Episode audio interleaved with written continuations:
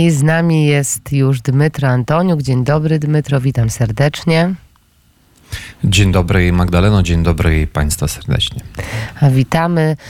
No proszę powiedz, jak te najświeższe informacje, jak sytuacja na froncie, jak minęła noc?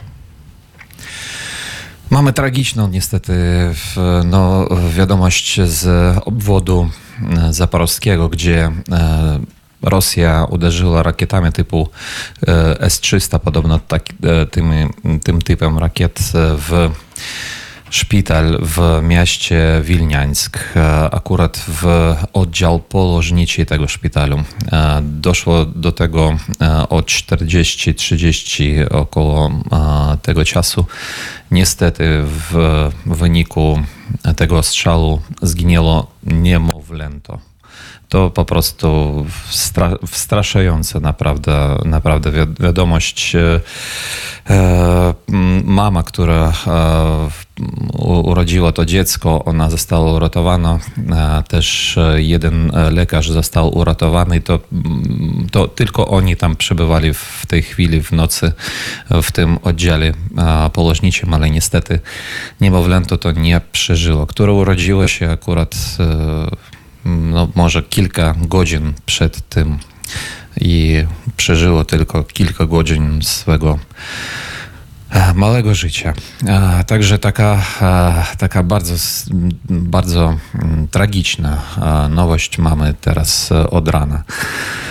Co do sytuacji na froncie, nie mamy na razie informacji od e, Ministerstwa Obrony Ukrainy, co się dzieje w, na e, mierzei kinburńskiej, bo była wczoraj informacja, że tam toczą się być może walki, ale bez żadnych szczegółów, e, więc czekamy.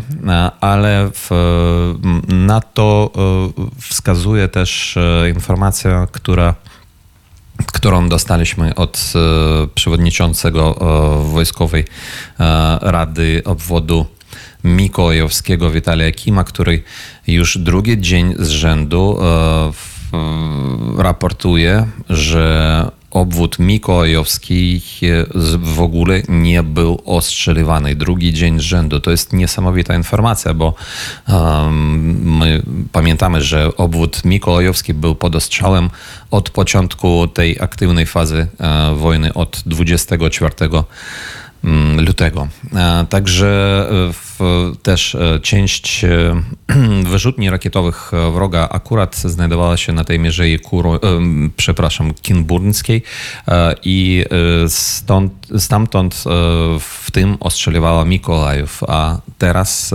podobno być może i spodziewamy się na to, że ta mierzeja zostanie, e, zostanie wyzwolona i to będzie też e, no, wielki sukces dla Ukrainy, ponieważ to już e, to jest ta, ta mierzeja, ona łączy się z lewym brzegiem Dniepru i z okupowaną częścią obwodu hersońskiego. Ciężka nadal sytuacja jest pod Włochywedarem, tam gdzie znajduje się miejscowość Pawliwka. W tej Pawliwce toczą się zacięte walki. E, już połowa tej Pawlówki niestety jest pod kontrolą e, rosyjską i tam bardzo ciężko jest. Bardzo ciężko jest też w, na, całym, na całym froncie donbaskim, gdzie toczą się walki i pod Pieskami i w, bezpośrednio w samej Marin, Marince, która też połowa Marinki jest zajęta, zajęta przez wroga. Mm, próbują, e, e, wojska rosyjskie próbują też e, podchodzić do, do Bachmutu z południa i z północy, żeby wziąć jego w kleszcze, ale to oni mają tam na południu drobne, ale sukcesy i w taki sposób rzucając bez końca po prostu fali swoich tych zmobilizowanych w taki sposób próbują zająć to miasto. E, mamy też e, raporty z frontu, z, akurat z tego frontu spod Bachmuta od naszych chłopaków, które piszą, że to wygląda no po prostu apokaliptycznie, makabrycznie, czyli e, ataka za ataką. W każdej atace oni tracą swoich ludzi. Te ludzie tam leżą. Kolejne i idą po tych trupach albo albo po prostu kładą się bliżej do tych trupów i zasłaniają się od kul w taki sposób i leżą tak godzinami, czekając nie wiadomo na co.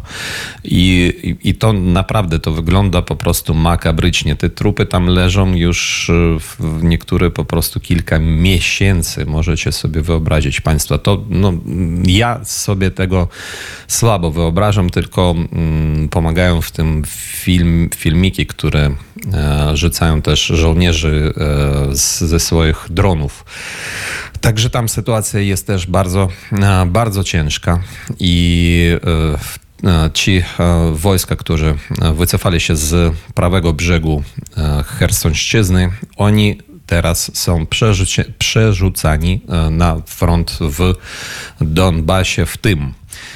Też sytuacja ciężka jest tam na froncie w jeszcze okupowanej części Hers, przepraszam, Charkowszczyzny, charkowskiego obwodu. Tam też próbują iść naprzód wojska rosyjskie.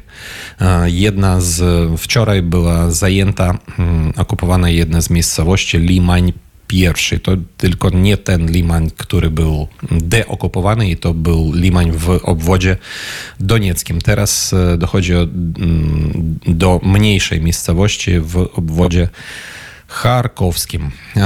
No i taka sytuacja mniej więcej.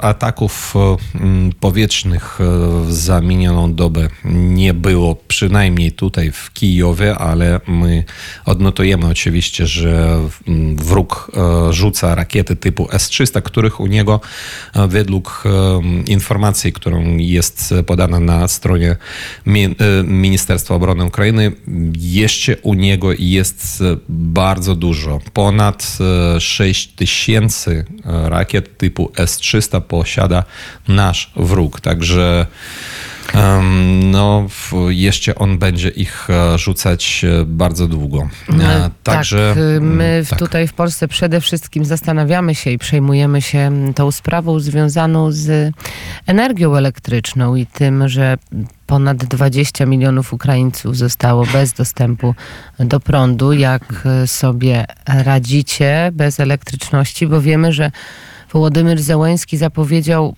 powstanie kilku tysięcy punktów, mowa o czterech, tysięcy, o czterech tysiącach punktów niezłomności. Co to mają być za punkty niezłomności i jak, jaki jest plan na radzenie, się, na radzenie sobie z zbliżającą się zimą i tymi niskimi temperaturami? No, za oknem e, mamy śnieg w Kijowie, e, przynajmniej e, minus 2 stopni teraz, nawet minus 3 patrzę. Wyżej Kijowa, tam na, na granicy z Białorusią, tam jeszcze bardziej, nis, bardziej niska temperatura, tam być może minus 5, a w nocy dochodzi do minus 10. Także w okopach tam naszym chłopcom wcale nie jest łatwo oczywiście. Co do cywilów w Ukrainie, tutaj w Kijowie i w wielkich miastach, te punkty niezłomności to po prostu mogą być albo nawet namioty,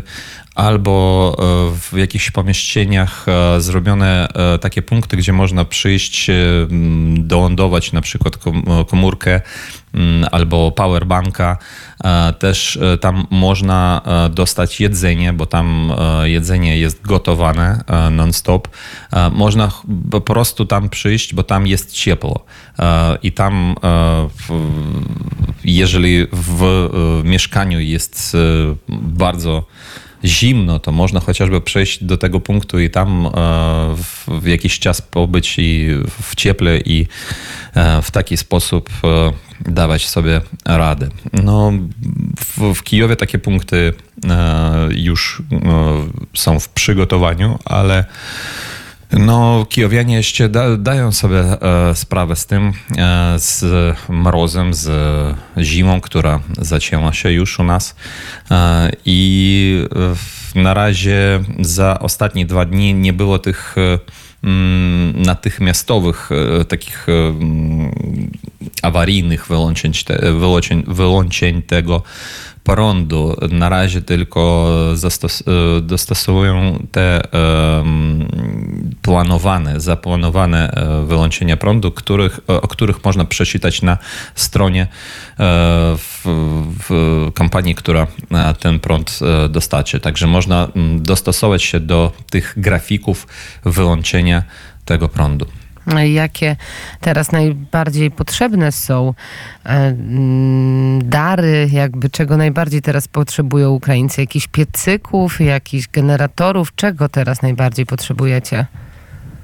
Tak, piecy, piecyki oczywiście są bardzo potrzebni, e, no ale my, my wszystko to rzucamy, co, co, co my mamy, to my w, oczywiście przeprawia, w, w, my to wysyłamy na front, bo na froncie w tych okopach jest najbardziej potrzebne to wszystko. Robimy na przykład takie świece e, w puszkach spod jedzenia, e, które zalewane są takim lojem i w, taki sposób oni bardzo długo świecą i te świece też idą, idą na front.